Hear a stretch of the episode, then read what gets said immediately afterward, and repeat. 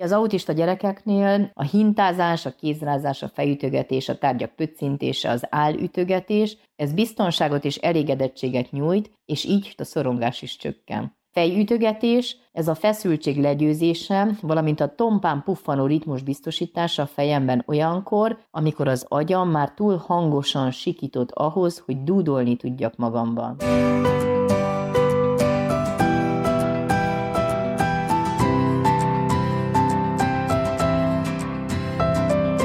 Sziasztok! Hát akkor, ahogy ígértük, a jobban is sikerült már élő bejelentkezésünkön az Autizmus Világnapján. Egy külön kiadással jelentkezünk számotokra. Mi a világon tényleg mindent megtettünk, de a technika egyszerűen nem volt az oldalunkon. Viszont most úgy tűnik, hogy működni fog, bár most se volt egyszerű a bemelegítés, igaz Anna? Szia! Igen, szia, szia! Köszöntöm a hallgatóinkat. Hát nem volt egyszerű ez a két nap, mert amikor István megjelent Hú. duplán ma a Zoomban, mondtuk, hogy hát folytatódik. Úgy látszik, az április elsője volt, a te- nem, másodika volt a tegnap, hogy ez egy áprilisi tréfás Igen, nekünk ez elhúzódó áprilisi start volt. Azt hittem, hogy ma szépen nyugodtan leülünk, és akkor hát akkor megcsináljuk úgy, ahogy szoktuk. Tök jó lett volna élőbe beszélgetni veletek, meg ettől függetlenül egyébként továbbra is várjuk minden platformon kommenteket, véleményeket, ötleteket, történeteket, hozzászólásokat, akár ez a témához, akár bármihez, de amikor tényleg bejelentkeztünk így a, a Zoomba, és egyszer csak Anna feje eltűnt, és megjelent az enyém ilyen, nem tudom, ilyen alumínium sityakkal duplázva, akkor, akkor így, így gondolkodtunk rajta, hogy nem tudjuk mennyire kéne ezt erőltetni, de jó Isten is ezt akarja, nem, hogy ez most ne történjen meg. Biztos nem így van, ugye? Ennek hát meg nem. kell történni ennek a beszélgetésnek. Persze, és hát szerintem még egyszer a kapcsolódási problémáról beszélhetünk, úgyhogy ez megint egy jó apropó lesz. Igen, igen, mert hogy ugye úgy hirdettük a mi élőnket, hogy az autizmus világnapjára időzítettük, amitől egyébként most sem vagyunk nagyon távol. A megjelenés pillanatában már kicsit távolabb leszünk, de a fölvétel pillanatában még, még, még itt vagyunk. Én is tegnap még egy csomó posztot láttam Facebook, hogy nagyon sok ismerős megemlékezett róla. Beszélgettünk róla Annával, hogy épületeket láttunk, illetve emlékműveket láttunk kékbe öltöztetve, kék színbe öltöztetve, de erről mindjárt több, ami szintén az autizmus világnapjához kapcsolódik, illetve a már emlegetett kapcsolódási nehézségeket. Erről még ott a videó elején, amikor néha-néha együtt voltunk, akkor tudtunk beszélni, de ezt is leporoljuk, és ezt is szépen rendbe tesszük, és ugye, hogy miért hangzottak el ezek a bizonyos információk, hogy írjatok, keressetek, szóljatok hozzá. Többek között ezt a beszélgetést is egy ilyen megkeresés inspirálta, vagy adta az origóját ennek a, a témának. Mielőtt viszont tovább mennénk, ugye mindig elmondjuk, hogy a műsorunkat, ahogy ezt is a Podcast Pioneers a Vodafone sokszínű tartalmakat népszerűsítő programja támogatja, amit ezúton is köszönünk nekik. Tehát kis info az autizmus világnapjának a hátteréről. Ugye december 18-án 2007-ben az ENSZ jelölte ki ezt az április másodikai napot az autizmus világnapjának azzal a céllal, hogy felhívja a világ figyelmét az autizmusra, illetve az autizmus spektrum zavarra, amelyel 10 milliók élnek a Földön, és az autizmus világnapja ENSZ határozat arra kéri a tagállamokat, hogy tegyenek lépéseket annak érdekében, hogy az autizmust minél szélesebb körben megismerjék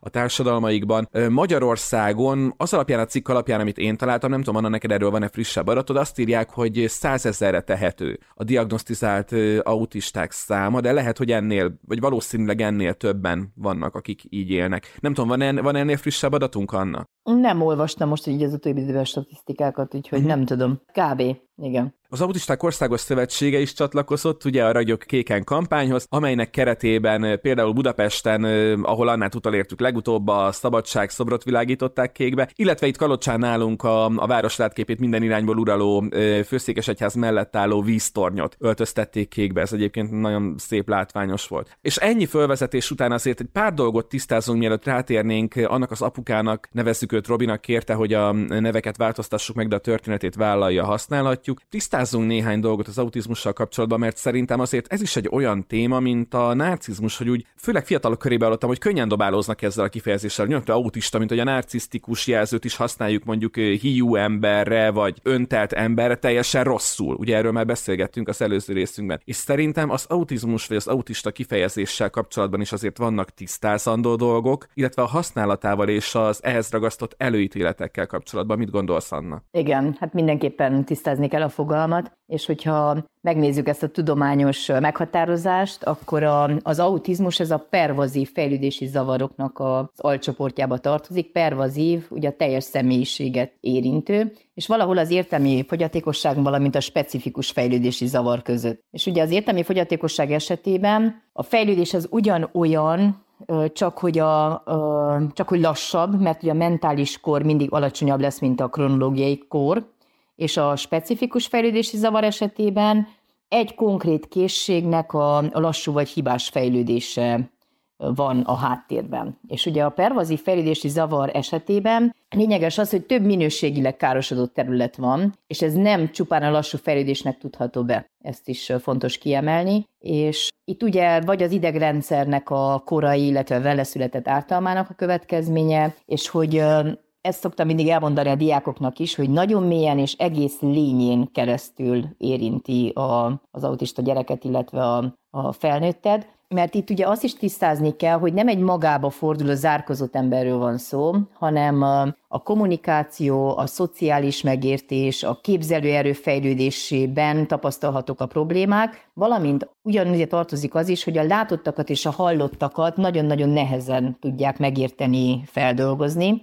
és hát ugye a DSM kritériumai szerint megvan, hogy minden egyes csoportból hány tünet kell ugye beigazolódjon ahhoz, hogy, hogy valakire az autizmus címke ráhozható legyen. Na és én előkerestem közben egy, van egy nagyon jó gondolat, egy Jim Sinclair, egy autista fiúnak a naplójából, igazából egy jól funkcionáló, tehát hogy egyetemet végzett fiatalember. Ő mondja azt, hogy ha valaki autista, az nem azt jelenti, hogy nem ember. Azt azonban jelenti, hogy idegen. Azt jelenti, hogy ami mások számára normális, az én számomra nem normális, és ami az én számomra normális, az mások számára nem normális. Bizonyos szempontból borzasztó hiányosan vagyok felszerelkezve a világban való túléléshez, úgy mint egy földön kívüli, aki tájékozódási útmutató nélkül itreket. Személyiségem azonban érintetlen, énem sértetlen, értékesnek és értelmesnek tartom az életet, és nem szeretném, ha kigyógyítanának abból, hogy önmagam legyek. Tiszteljenek meg azzal, hogy a képességeimnek megfelelően érintkeznek velem, ismerjék fel, hogy mi egyformán idegenek vagyunk egymásnak, hogy az én létezési módjaim nem csupán az önök létezési módjainak hibás változatai.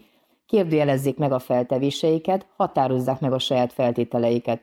Dolgozzanak velem együtt azon, hogy hidat tudjunk építeni egymás között. És ez annyira szép gondolat. Anna ezt egy autista ember írta? Igen, hát igazából Uram Asper, Isten, Aspergeres, volt. igen. Tehát, hogy annak idején, amikor én elvégeztem ezt az autizmus képzést, hát másod-harmadéves voltam az egyetemen, tehát azt jelenti, hogy ilyen 1996-97 körül, és akkor ez egy pályázat volt, ahol nem csak a képzést fizették ki nekünk, meg a gyakorlatozást, hanem nagyon sok könyvet, meg a kiadványt is kaptunk, és ez egy kis ilyen, tehát vannak ilyen autizmus fizettek, nem tudom, hogy még a forgalomban megvásárolható-e, de az autizmus alapítvány adta ki, és ez a Jim Sinclairnek volt egy hát egy ilyen naplószerűsége, és abban jelent meg ez a rész, és hát a diákoknak, amikor az előadást szoktam tartani az autizmusról, akkor ez az első gondolata, ahonnan ki szoktunk indulni, mert szerintem ez annyira jól és annyira másként határozza meg, hogy, hogy mit is jelent egyáltalán az autizmus, meg, meg hogyan éli meg. Aztán majd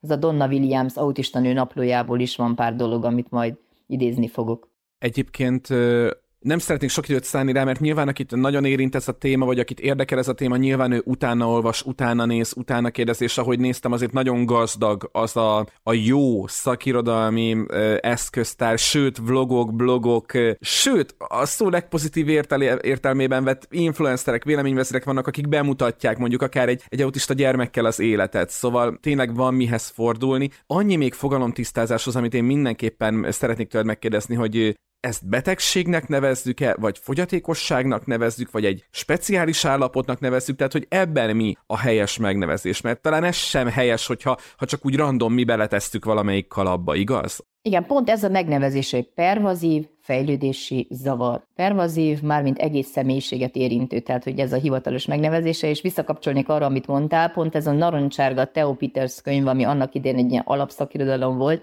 ő mondja Theo Peters ebben a könyvben, hogy már nyugaton több cikket és több könyvet írtak már az autizmusról, mint ahány autista gyerek van.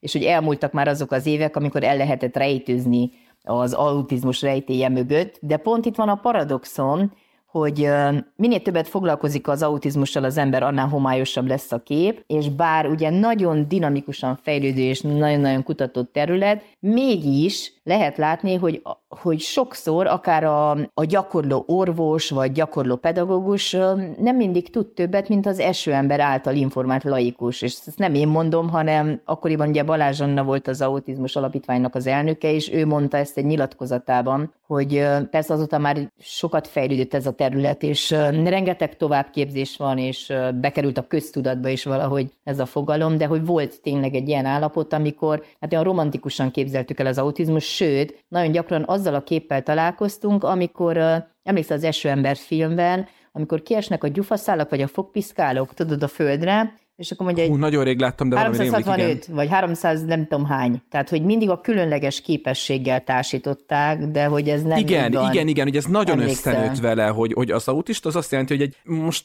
hülye hangzik, hogy ez az őrült Jenny, vagy valami hasonló képet festett, vagy egy ilyen tényleg egy ilyen romantizált képet festett róla az esőember, és ezt még hallottam, hogy mondta a live hogy, hogy azért ez, ez nem ennyire egyszerű, tehát hogy oké, okay, hogy van egy zseni terület, de hát az nem egy ilyen ajándék, ami jön, az nem az ingyen ebéd. Igen, tehát hogy itt szerintem azért is annyira tág ez a spektrum, mert hogy egyszerre fedezték fel, ugye volt ez a Kanner nevezetű amerikai kutató, meg az Asperger, a bécsi pszichiáter. És mai napig is ugye a súlyosabb csoportot, vagy szokták mondani ezt a nukleáris csoportot Kanner szindrómának nevezzük, ami gyakran ugye akár értelmi fogyatékossággal is társul, és a jobb értelmű, vagy akár enyhén fogyatékos csoportot Asperger szindrómának. Tehát, hogy, hogy a spektrumzavar, tehát azért is mondják, hogy spektrumzavar, mert hogy nagyon, tehát, hogy nagyon változatos ugye az, hogy egészen attól, hogy valaki nem beszél, olyan autista gyerek, aki egyáltalán nem fog beszélni, és nagyon súlyos értelmi fogyatékos, és akár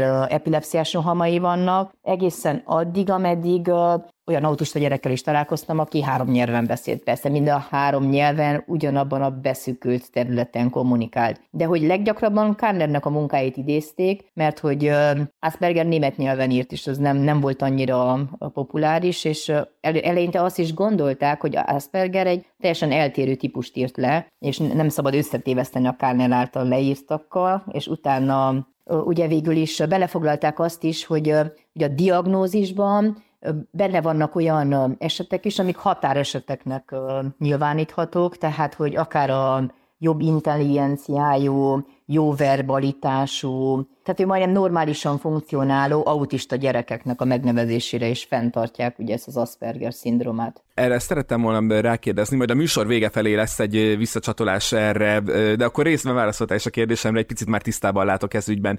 De most szerintem eljött az a pont, amikor magunk elé húzhatjuk Robi levelét, igaz? Uh-huh. Mert, mert beszélgettünk annyit előzetesen erről a dologról, hogy most kezdjünk egy picit a mélyírásni, és annál is inkább merem mondani, hogy a mélyírásunk, mert hogy Robinak a története az csak részben fedi mindezt, tehát egy autistával az élet, milyen egy autista gyerekkel az élet, hogyan viszonyulnak a szülők egymáshoz, a szülők a gyerekhez, és aztán ugye még lesz egy csavar ebben a történetben, ahogy szoktad mondani, ott elkezdődik még egy történet a történeten belül, vagy egy újabb mese ott a mesén belül. Úgyhogy hát akkor nézzük annak az apukának a levelét, aki az és boldogan éltek infokukas gmail.com-ra írt nekünk, és akkor nevezzük őt most Robinak, az egyszerűség kedvéért. Robi levele így kezdődik, nemrég publikált Temessét témájú kétrészes műsorotok adta a bátorságot, hogy megírjam nektek a mi történetünket és aktuális problémánkat, amivel pillanatnyilag úgy tűnik nem birkózunk egyedül.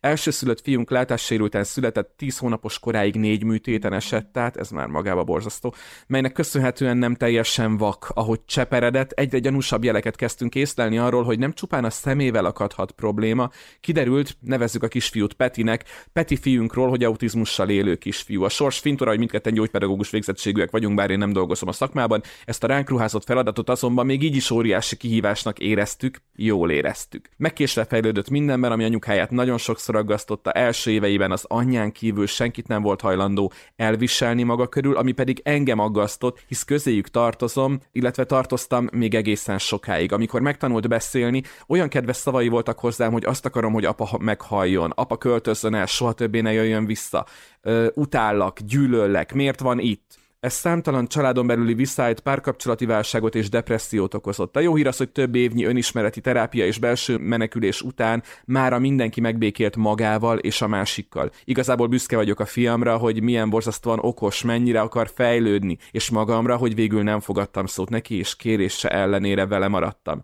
Rengeteg dolgot tanít nekünk magunkról és mindenről Hát szerintem ezen a ponton törjük meg egy pillanatra a levelet, és majd folytatjuk, mert már ebben rengeteg dolog van, amiről beszélni kell. Anna, mennyire tipikus ez a helyzet, amit itt Robi írt nekünk, hogy hogy egy ilyen kapcsolati háló alakul ki a, a családon belül, vagy éppen nem alakul ki egy, egy kapcsolati háló családon belül? Ja, abból kell kiindulnunk, hogy, a, a, hogy az autista gyerekek meg felnőttek számára, ami a legnehezebb, hogy a, hogy a saját és másoknak a gondolatait, a szándékait, a vágyait, az érzelmeit felismerjék, és hogy a viselkedésüket értelmezzék így nem mindig tudják a reakcióikat a másik ember igényéhez igazítani, és ebben nagyon szépen benne volt ebben a leírásban ennek a gyakorlati megvalósulása.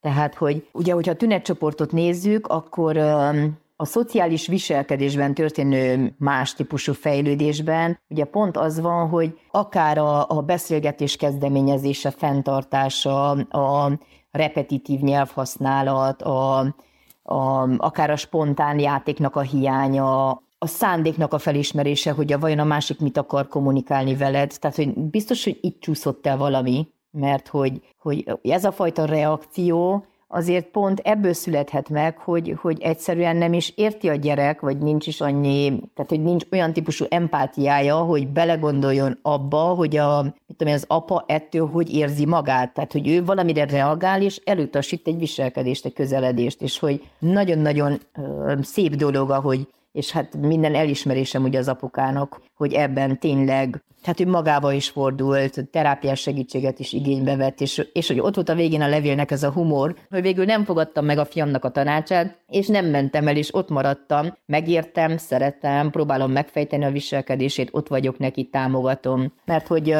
az autizmusban is egy másik jó, ugye Theo Peters könyv mellett egy másik nagyon-nagyon jó szakirodalom, ez a, a Lorna Wings féle könyv, és ebben ugye ott vannak a különböző típusok, hogy, hogy minden autista gyerek végül is besorolható különböző ilyen kategóriákba, és akkor van az a típus, ugye, ez a bizarr típus, hogy nem, nem, nem igazán érdekes, ugye, hogy a viselkedésének a, egyáltalán megfejtése, hogy most ezt vajon miért csinálja, vagy hogyan működik. Tehát itt igazából nagyon sokszor ez a jó verbalitás és értelem, meg akár a szociális kezdeményezés is ott van, de hogy nincs kölcsönösség, nincs figyelembe véve a partner. Nagyon sokszor ezek az inadekvát közeledések, tehát ez az egyik kategória. A másik kategória ez a passzív típus. Tehát őket inkább ez a feltűnő passzivitás, mint a bizarr viselkedés jellemzi, és nem kezdeményez, de eltűri a közeledést. Például ilyen passzív típusú gyereket nagyon sokat láttam a Dele utcai autizmus központban, amikor ott gyakorlatoztunk. És van ugye a harmadik, ez az izolált típus, aki egyáltalán nem vesz fel kapcsolatot a környezetével, szemkontaktus sem, nem beszél, vagy csak nagyon sztereotíp módon, nagyon bizarr a, a mozgás, a viselkedés, ugye ezek a sztereotíp mozgások, és nagyon sokszor itt ugye halmozott értelmi sérültség is van. Ez a legrosszabb prognózisú. Tehát, hogy igazából a bizarr típusnál, pont ezért is a neve ez a bizarr típus, mert nagyon sokszor nem értjük, hogy ezt vajon miért csinálja, hogyan. Emlékszem, például az elutasítás, hogy tehát, hogy ki miért utasít el valakit, egy, egy autista gyerek. Volt az egyik alkalmazott, nem is tudom, hogy szakácsnő volt, vagy ki. Mindegy, lényeg az, hogy levágta a haját, és megfestette. Tehát, hogy addig volt egy barna, mit tudom én, hát a közepéig érő haj, és egyszer csak megfestette ilyen pirossasra, és ilyen rövidebb lett, és a gyerek attól kezdve nem volt hajlandó vele szóba állítani, teljesen idegenként kezelte. Csak ettől az egy változtatástól. Tehát, hogy, hogy sokszor nem tudjuk megérteni, és hogyha erre ugye sértettséggel reagálunk, hogy hát én itt voltam neki, és hát az én gyerekem, és én neveltem, és ő így viszonyul hozzám. Tehát ide azért nagyon nagy frusztrációtolerancia kell szülőként, hogy ezt el tud viselni. Főleg, hogyha elkezded a te gyerekedet hasonlítgatni másokhoz. Ezt akartam mondani, mert hogy én értem, amit a gyerekekről mondasz, meg én értem, amit a, a nyilván az, az autizmussal küzdő oldaláról, vagy az autiz, au, autista, ezt, ezt lehet így mondani, hogy autista, ez nem pejoratív, igen, vagy ez nem, nem, nem, nem, autista, Tehát értem. igen. Tehát amit az autista oldaláról mondasz, de hát azért itt, itt van az a másik rohadt fontos oldal is, amit nem szabad elfelejteni, hogy, hogy bocsánat, de ő neki az a normális állapot. Ő nem tudja, hogy ahogy mondtad is, hogy ezzel milyen a túl túloldalon nem normális állapotot teremt azáltal, hogy mondjuk egy anyukához tud kötődni, az apukához nem hiába akar az apuka is kötődni, vagy a normális állapot az lenne, hogy ők mindhárman kötődnek egymáshoz, és egy kis szeretett fészekben vannak. Hát a normális esetben igen, de hogy az autizmusban már nincs normális állapot, igen, a túloldalról, hogy, hogy egyáltalán ezt hogyan értékeli a szülő. Mert tehát egyrészt értékelheti úgy, hogy hát végül is milyen jó, hogy megtanult beszélni, mert az sűrt autisták fele soha nem tanul meg beszélni. Vagy az autisták jelentős része ugye halmozottan sérült. Tehát, hogy az egyes statisztikák szerint 75%-uk értelmi fogyatékos, vagy 30%-uk epilepsziás. Tehát, hogy értékelheti, hogy legalább beszél, vagy kimondja azt, hogy na akkor menj el, vagy utállak. Tehát, hogy maga az, hogy beszél, az már végül is egy nagyon jó dolog, Viszont az, hogy mit mond, és, és hogy, hogy rám milyen hatással van, ez megint egy másik történet. És nagyon érdekes az is, hogy hogy ítélték meg egyáltalán régebb, mert képzeld, hogy milyen bélyeget raktak a szülőre, mert hát Bruno Bettelheim amúgy egy zseniális szerző, mert ő írta ugye lényegében az első mesepszichológia könyvet, a mese bűvölete és a bontakozó gyermeki lélek, és az ugye, aki mesékkel foglalkozik, az hát ugye egy biblia egyféleképpen, na de ugyanő írta le, képzeld el azt is, egy ilyen metaforát használt, hogy az autisztikus gyerekek a, a mesebeli Jancs és Juliska tragédiát élik át, és hogy a visszautasító anya egy mindent felfaló boszorkányjá változik, aki előtt a gyerek egy ilyen mézes kalács figurává minősül át. És ez a jéghideg anya, vagy frigider anya elmélet egyetlen egy autista gyereket sem gyógyított meg, mert, mert ugye a szülőkre gondold el, hogy milyen érzelmi hatással volt egy anyára, hogy végülis ő csinált valamit rosszul, hogy ilyen lett a gyereke. És ugyanúgy a Csipke hasonlattal is illették, hogy ez végülis egyféleképpen jó hasonlat, mert hogy a halálszerű álom és az álomszerű halál, hogy a gyerek olyan közel van, de mégis olyan távol,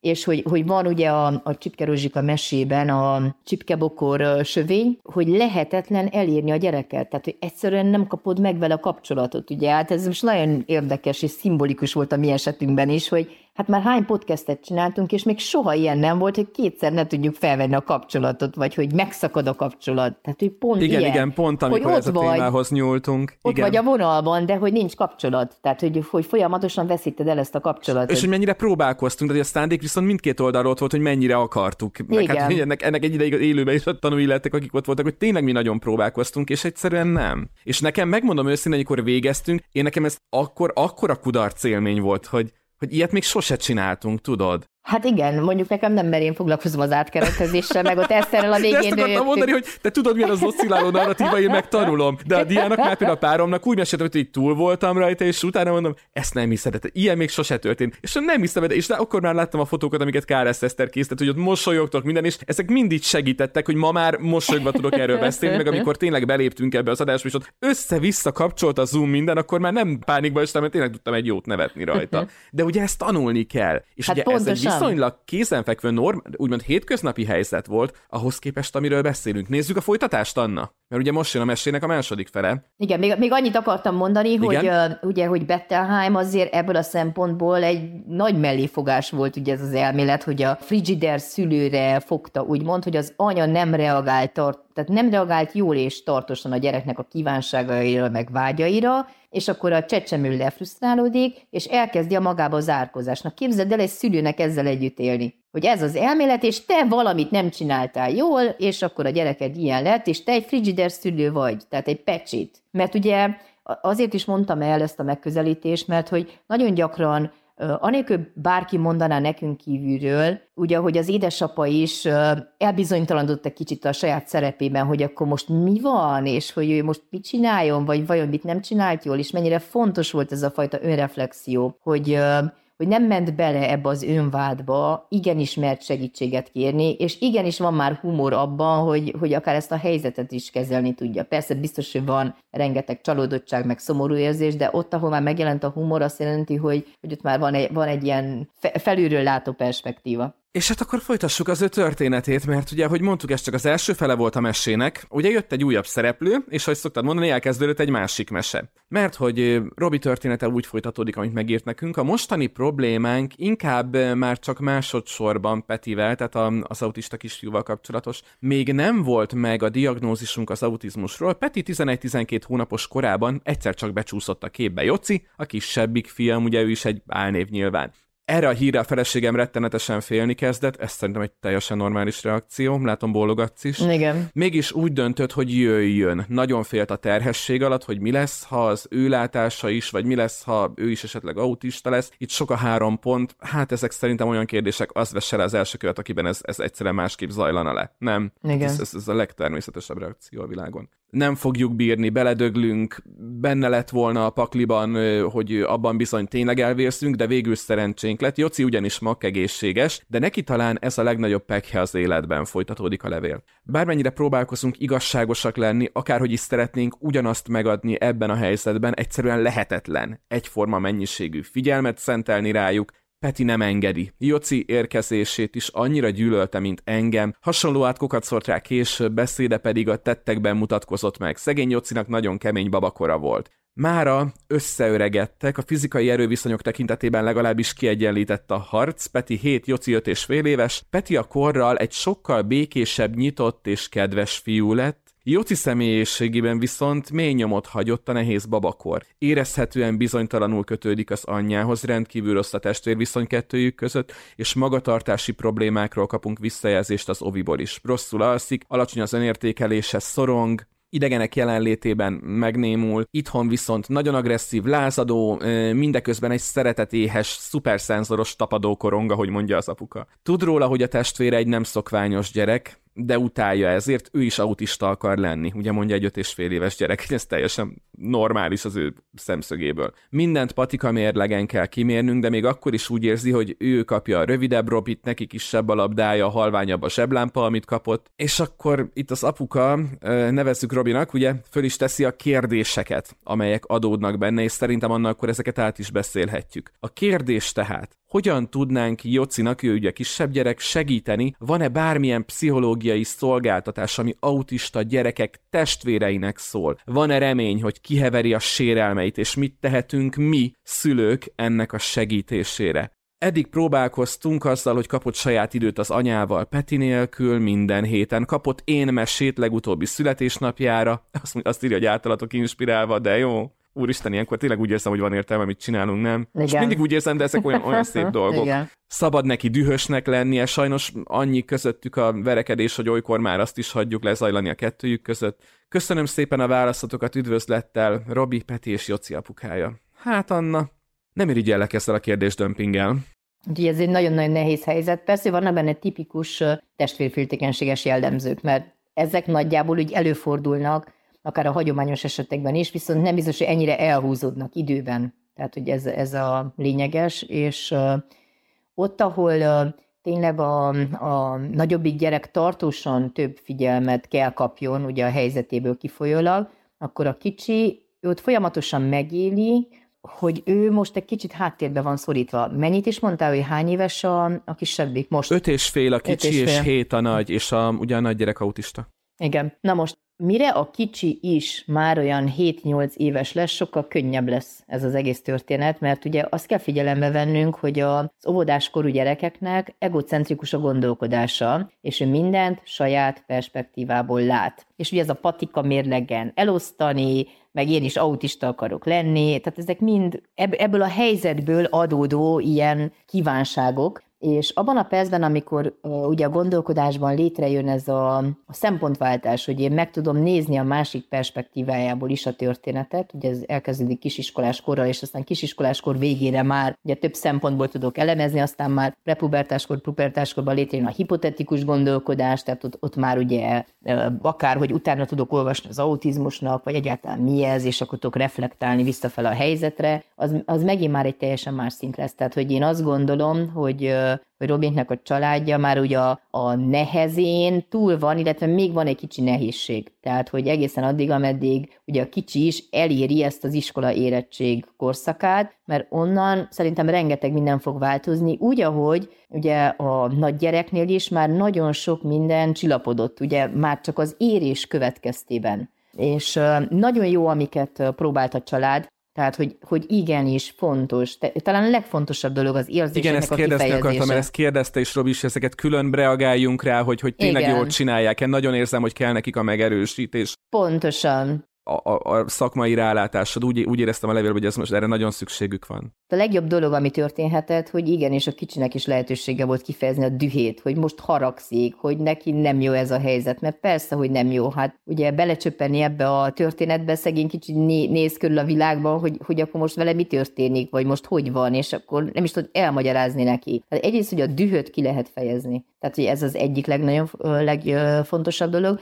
A másik, hogy ez a külön idő, hogy, hogy akkor ő mégiscsak kap valami olyat, olyan figyelmet, amit csak neki szól. Ez ugye heti egyszer volt, ilyen típusú együttlét, meg ugye ott volt a temesséd, akár hogyha javasolhatom, ez a külön időnek a megtapasztalása, akár ilyen különálló tevékenységeken, amikor nem a szülőkkel van, hanem az ő kortárs csoportjával, vagy akár anyával és apával is külön töltött idő, meg akár a hármasban is töltött idő, tehát, hogy ez is nagyon fontos. Ami most megint felvet ugye azt a kérdést, hogy akkor mi történik a nagyobbik gyerekkel mindez alatt. De hogy, hogy neki is akár, mit tudom, én nem tudom, hogyha jár fejlesztésre, vagy milyen típusú intézményben van, de hogy, hogy ezt azért érdemes így áttekinteni, akár ilyen havi bontásban, hogy, hogy legyen olyan idő is, amikor a, az, anyja, az anyjához is tud kapcsolódni, ugye a kisebb gyerek az apjához is, és akár legyen Persze ezeket nem úgy gondolom, hogy most akkor a család elindul hármasba kirándulni, és hogy az autista gyereket otthon hagyják, de hogy ha például olyan is van, hogy akkor most hárman megyünk el sütizni, és pont. És ugyanúgy, ahogy a nagyobbik gyerekkel is csinálnak valamit a családban hárman. Mert hogy ez nagyon gyakori helyzet, szerintem a testvérféltékenységnél beszéltünk erről, hogy amikor túl sokat vannak együtt a gyerekek, amúgy a felnőttekre is ugyanez igaz, hogy valahogy egymás idegeire mennek, és akkor ezt a rosszabbik én részt tudjuk kihozni egymásból, igen, amikor Igen. a másiknak a lélegzése is idegesít, nem ez a nem tudsz halkabban lélegezni, nem? Van ez az állapot. Igen, igen. És, és nem is csodálkozom, hogy, hogy mindenki lefáradt ebbe, ebbe az egész történetben. És hogyha valahogy egy ilyen kiegyensúlyozottabb hétköznap beköszönt az életükbe, és már, már ugye vannak ilyen rutinok, meg ritusok, szertartások, amik működnek, akkor ez nagyon sok terhet vesz le mindenkiről. Persze, hogy a kicsinek teljesen más története lesz, mint egy hagyományos testvérkapcsolatban élőnek. Ezt ugye pont szerintem az életmeséknél beszéltünk arról a táborról, ahova én járok, ahol ugye halmozottan sérült gyerekeknek ott van a családja, meg a testvérek, és akkor Ugye amikor elkezdik a családok mesélni, hogy nagyon gyakran olyan családok, ahol az anya egyedül marad a két gyerekkel, és elkezdik mesélni, hogy a nagyobbik tesó, vagy kisebbik, vagy most független attól, hogy, hogy mekkora gyerek, hogy, hogy milyen mértékben be kell kapcsolódjon akár egy felnőtt szerepben a család működésében, ami nem azt jelenti, hogy csak annyi, hogy átvesz funkciókat, hanem, hanem akár az is egy felnőttes szerep lesz, hogy mindig kell várjon, mindig el kell halassza szükségleteit, mert akkor ott van a sérült testvér, akinek mondjuk ebben az esetben kell megadott órán belül etetni, vagy masszázsra vinni, vagy bármit, ugye akár program szempontjából. Amiről nem esett szó, viszont szerintem nagyon-nagyon fontos lehet szorongás ugye erre is kitért a, az apuk, hogy a pici szorongó lett, és ők most ettől így külön tartanak, hogy, hogy ebből úgymond ki fog nőni, esetleg erre tudnál -e nekik valamit mondani, hogy, hogy a szorongáson hogy tudnak segíteni,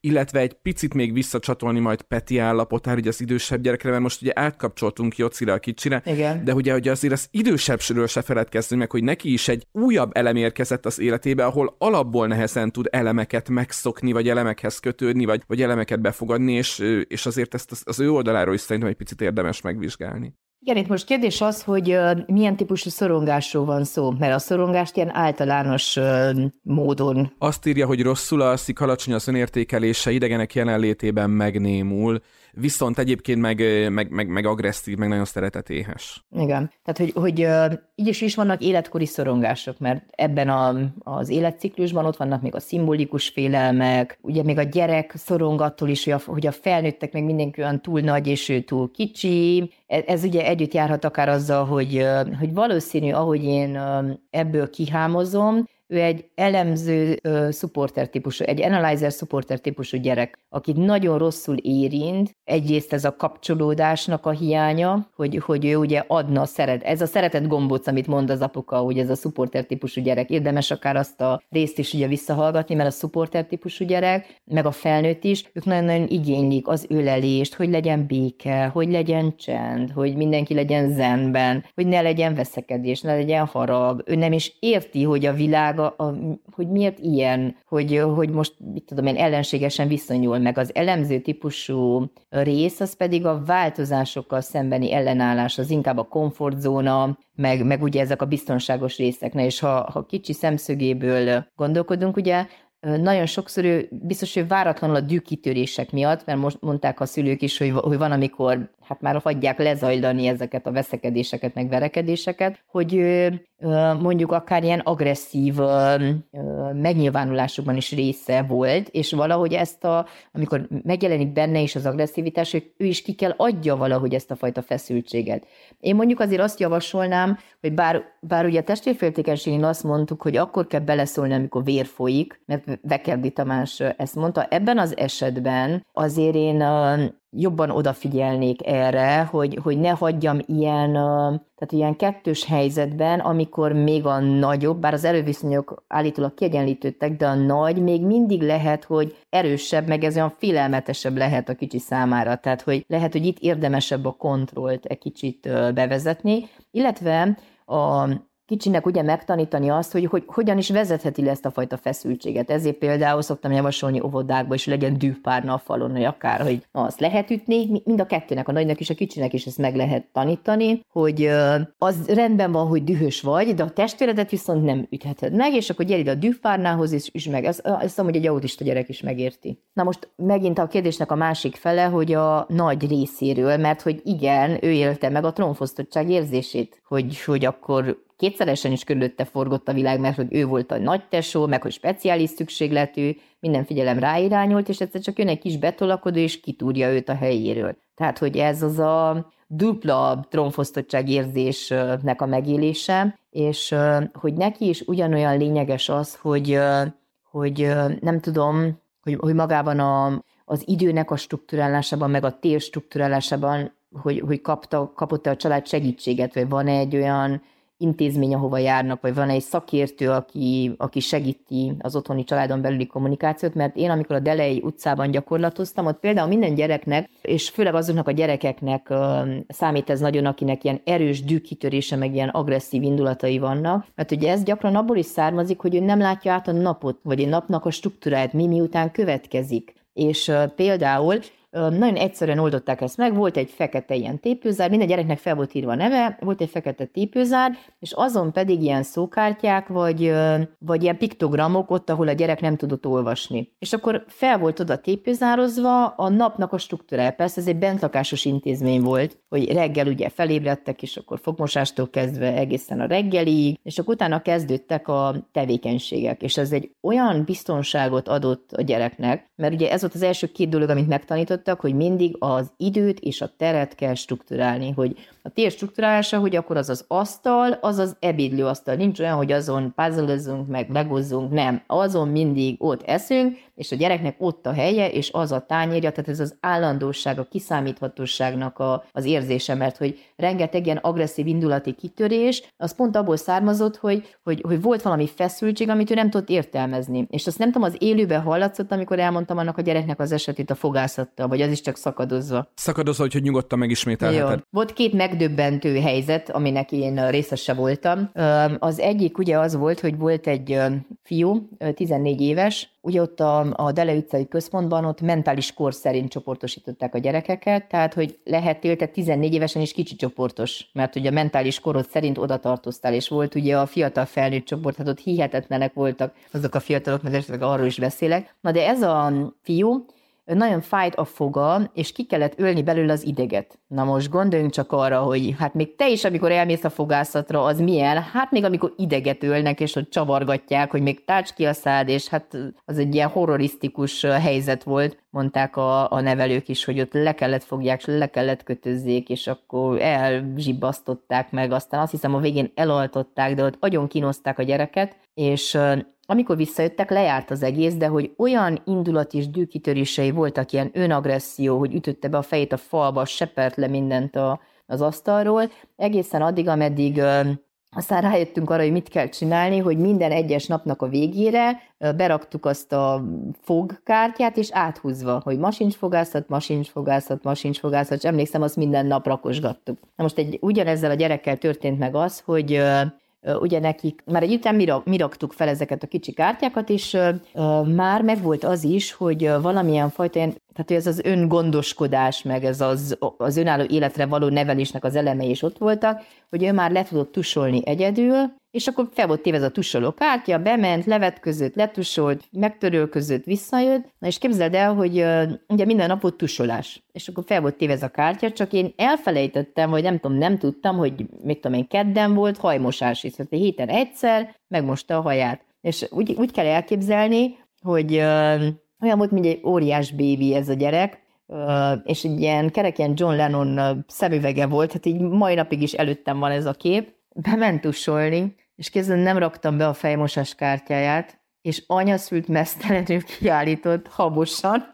azt a jelenet, oda ment a programfalához, vette a hajmosás kártyát, felrakta, visszament, és megmosta a haját. Ez de Komolyan akkor, rend, akkor helyreállt a rend az univerzumban. Igen, igen. Ez és ez így hozzá. működik, igen. Ez kellett. Igen, igen. Hát Anna, én nem tudom, nagyon-nagyon remélem, hogy figyelve, amiket mondtál, tényleg annyira próbáltál reagálni Robinak a, az üzenetére, hogy nagyon remélem, hogy Robi és a családja is úgy érzi, hogy, hogy sikerült választ kapni a kérdésekre, de természetesen a szokásos platformokon megtalál minket úgy, mint, mint bárki, akinek kérdései vannak, akár adásban elhangzottakkal, akár témákkal, akár javaslatokkal kapcsolatban, és akkor visszautalva arra, amit a néhány perccel ezelőtt mondtál, és mondtam, hogy ehhez vonatkozóan még lenne kérdésem. Én tegnap is készítettem, jól is jött, mert ugye voltak üres járatok az élőnkben. Na látod, mindig készülj, mindig készülj Így van.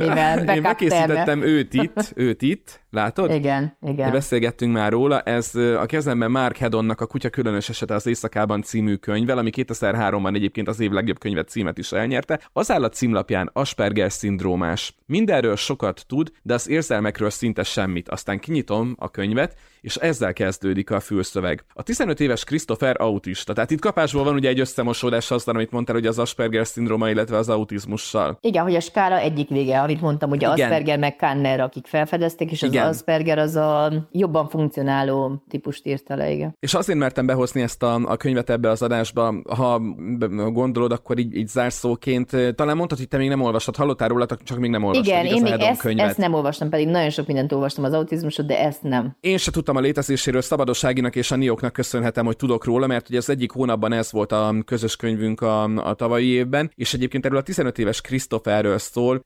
Ha megengedett tényleg két gondolat a fülszöveg, azt mondja, nagyon sokat tud a matematikáról, Christopher meg a fizikáról, de nagyon keveset az emberi érzelmekről. Nem szereti, ha hozzáérnek, nem hajlandó megérinteni semmit, ami sárga vagy barna. űrhajós szeretne lenni, de még sosem járt a szülei nélkül az utcájukon túl, és alig, hanem ő a világirodalom egyik legkülönlegesebb nyomozója, egy este ugyanis a szomszéd kutyáját döglötten vasvilával átszúrva találja meg a kertben, és elhatározza, hogy kinyomozza, kiölte meg. Így kezdődnek Christopher különös kalandjai, mert hogy a könyv konkrétan úgy van megírva, hogy ez Christopher meséli, a 15 éves autista Christopher, hogy ez az ő regénye. És azért, mert ugye ő a matematikában mindenben nagyon jó, ezért prim számokra vannak osztva a fejezetek, tehát minden fejezet cím egy prim szám, mert ugye ő ezeket nagyon szereti, 7000 valameddig az összes prim számot tudja, és az ő szemszögéből van el- elmesélve a sztori, ami kicsit morbidnak tűnhet, de ez tényleg csak a kiinduló pont, mert ugye nyilván ez egy regény, nem egy dokum. A, ha valaki olvasta a Virágot Algernonnak könyvet, akkor Ezt stílusában igen. nagyon hasonló, mélységében viszont sokkal emészthetőbb, mint a Virágot Algernonnak, tehát kevésbé tragikus ez a könyv, és nekem egy kedves ismerősöm, aki maga is autista kisfiút nevel, ő mondta, hogy a, az anyukájának is odaadta ezt a könyvet, mert hogy úgy van elmesélve a sztori, hogy tényleg beleláthatunk egy picit az ő fejükbe, az ő gondolkodásukba, az ő világlátásukba. Nagyon sok példa, amit, amit említettél a műsor során, mi nyugtatja meg, hangok, repetitivitás és a többi. Ezek mind ott vannak a könyvben, tehát Mark Hedontól a kutya különös esete az éjszakában, hogy ha valaki egy kicsit belelátna ebbe a világba, hogy mi van az ő fejükben, hogyan élik meg ők a, a világ ingereit, akkor én ezt a könyvet így nagyon jó szívvel merem ajánlani. Mondom annál is inkább, mert hogy szülő, akinek van autista gyereke, ő is elolvasta, és azt mondta, hogy tényleg egy ilyen különleges szemüveg, ha úgy tetszik, ez a könyv. Én meg ugye ígértem még az elején, hogy uh, ugye Donna Williams egy autista nő naplója című könyvéből uh, mondok pár ilyen példát. Én, én is ajánlom azt elolvasásra, mert ugye úgy, ahogy Jim Sinclair, Donna Williams is a saját perspektívájából ír. Egyáltalán milyen belülről megélni ezt, a, ezt az egész helyzetet. És uh, ugye az autista gyerekeknél rengetegszer van ez a, a repetitív sztereotíp mozgás, például van ilyen is akár, hogy a, a dolgokat ismételten lejtik, és Donna Williams azt mondja erre, hogy ez a szabadság, ez bizonyíték arra, hogy lehetséges a szabadságba való elmenekülés. Tehát, hogy az ő perspektívájából, hogy ez miért történik. A hintázás, a kézrázás, a fejütögetés, a tárgyak pöccintése, az állütögetés, ez biztonságot és elégedettséget nyújt, és így csökkenti a felgyülemlet belső aggodalmat és feszültséget, amivel együtt a szorongás is csökken. Hogy milyen érdekes, hogy például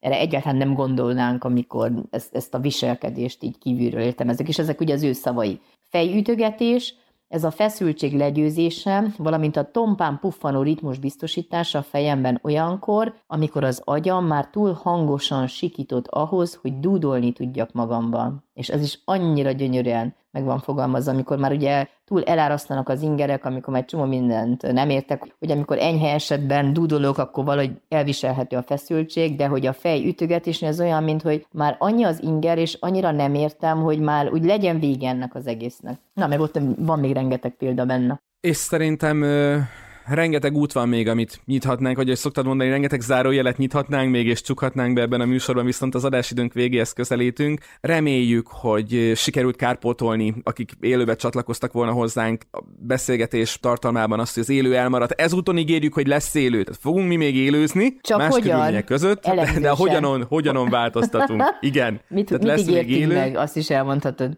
Igen, igen, azt, hogy fix, tehát ilyen, ilyen helyhez kötözött ponton, helyhez kötözött számítógéppel, amiben vezetékes internet van beledugva. Igen, ezeket, ezeket beszéltük át, ezek lesznek majd a kritériumai. Igen, az analyzeresedünk élőzésünknek. időben. Analyzeresedünk, igen. Mi kíváncsiak, hogy majd a kulton ezt hogy fogjuk megoldani, de figyelj, meglátjuk, meglátjuk. Na, totál István, már mindegy.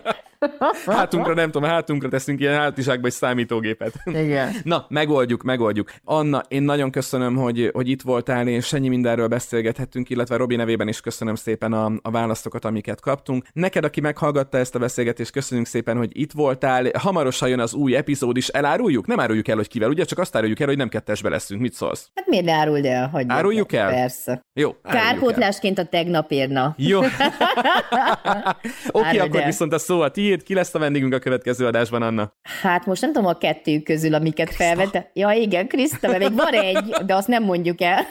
Azt nem, nem, igen. ennyit már nem mondunk el Melyik előre. Kriszta? Hát Hevesi Kriszta. Így van, Hevesi Kriszta lesz a vendégünk a következő adásban, hármasban fogunk beszélgetni, ugye Kriszta szexuálpszichológus, úgyhogy ez már szerintem egy viszonylag izgalmas mesdjét is szab a témának, amiről szó lesz az ő friss könyve kapcsán. Köszönjük még egyszer, hogy itt voltál.